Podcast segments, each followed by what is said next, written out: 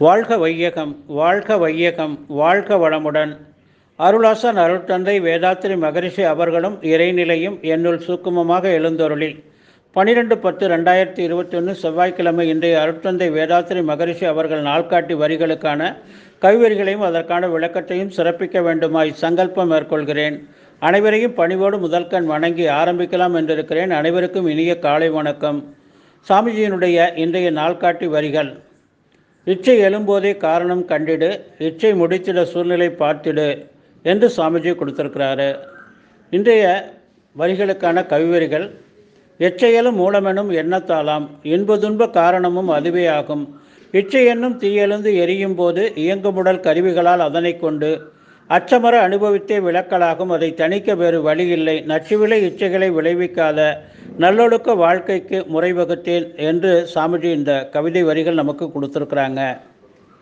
பொதுவாக சாமிஜி நமக்கு ஆசை சீரமைத்தல் என்ற ஒரு பயிற்சி நமக்கு கொடுத்துருக்குறாங்க. அந்த ஆர்எஸ்ஐ சீரமைத்தல் பயிற்சியை நாம் பயிற்சி செய்து பயிற்சி செய்து நம்ம ஆசையை சீரமைத்து கொண்டாலே நமக்கு இந்த தேவையில்லாத அந்த ஆசைகள் எல்லாம் நீங்கிவிடும். ஒரு கதை அதை எடுத்துக்கொண்டு தற்சோதனையை பார்ப்பாங்க.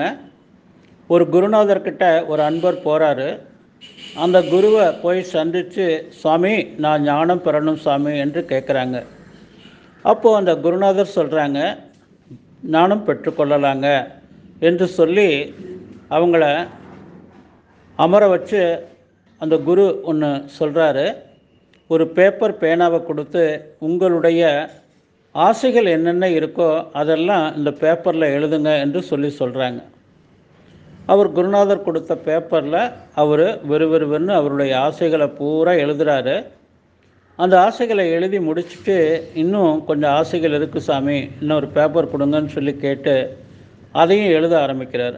இப்படியே எழுதி முடிச்சுட்டு அந்த ஒட்டுமொத்த ஆசைகளையும் அந்த குருக்கிட்ட கொடுக்குறாரு. கொடுக்கும்போது அவர் என்ன நினைக்கிறாருன்னா ஞானம் பெறதுக்கு முன்னாடி நமக்கு தேவையான இவ்வளவு ஆசைகளையும் அவர் நிறைவேற்றி கொடுத்துருவாராட்டிருக்கு என்ற அளவில் அவர் ஒரு ஒரு தாழ்வான ஒரு எண்ணத்தை ஏற்படுத்தி கொண்டு அவர் அவர் கையில் கொடுக்குறாரு. அப்போ குரு சொல்கிறாரு உங்களுக்கும் ஞானத்திற்கும் இடைப்பட்ட அந்த ஒரு தூரங்கிறது இவ்வளவு. நாம் நம்முடைய வாழ்க்கையில் எண்ணற்ற ஆசைகளை நாம் மனதுக்குள்ளே வைத்துக்கொண்டே அந்த இச்சையை வைத்துக்கொண்டே வாழ்ந்து கொண்டு இருக்கும்போது ஒன்றோட ஒன்று மோதி ஒன்றுமே நமக்கு வந்து சக்ஸஸ் ஆகாதுங்கிறாங்க சுவாமிஜி. நம்ம வாழ்கிறோம் வாழ்ந்து கொண்டு இருக்கிறோம் மண் மீது பெண் துணையால் பொன் கொண்டே வாழுகின்றோம்.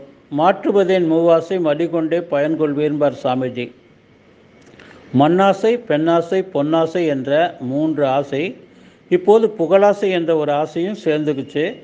நம்ம வாழ்க்கைக்கு தேவையான அளவு மண் இருந்தால் நமக்கு போதுமானது. ஒரு விவசாயியாக இருந்தால் விவசாய நிலம் அதற்கு அவங்க தங்குறதுக்கு உண்டான ஒரு இடம் போதுமானது. அதே போல் ஒரு வியாபாரியாக இருந்தால் அவங்களுக்கு ஒரு வீடு தொழில் செய்யக்கூடிய ஒரு இடம் இது போதுமானது.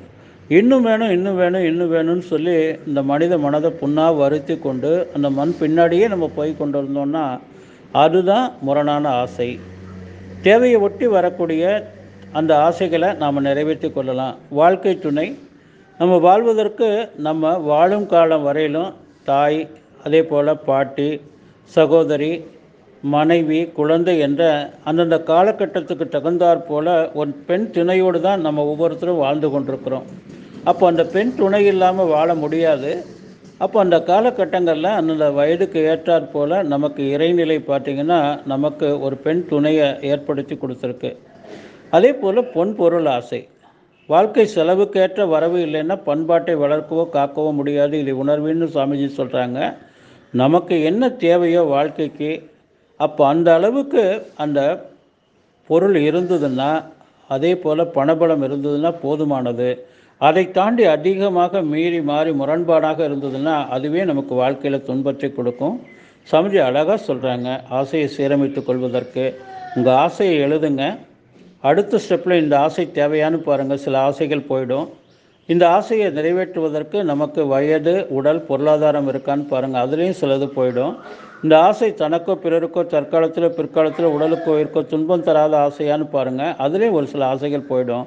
அப்புறம் ஒன்று அல்லது ரெண்டு இருக்கும். அதுக்கான ஒரு வாழ்த்து கொடுத்தீங்கன்னா நிறைவடையும் என்று சொல்லி சாமிஜி சொல்கிறாங்க இதை மனதில் நிறுத்தி வாழ்வங்க. ஆசை சீரமைத்து நன்றியோடு நிறைவு செய்து கொள்கிறேன். என்ற சிந்தனையை? வாழ்க வளமுடன் வாழ்க வளமுடன் வாழ்க வளமுடன்.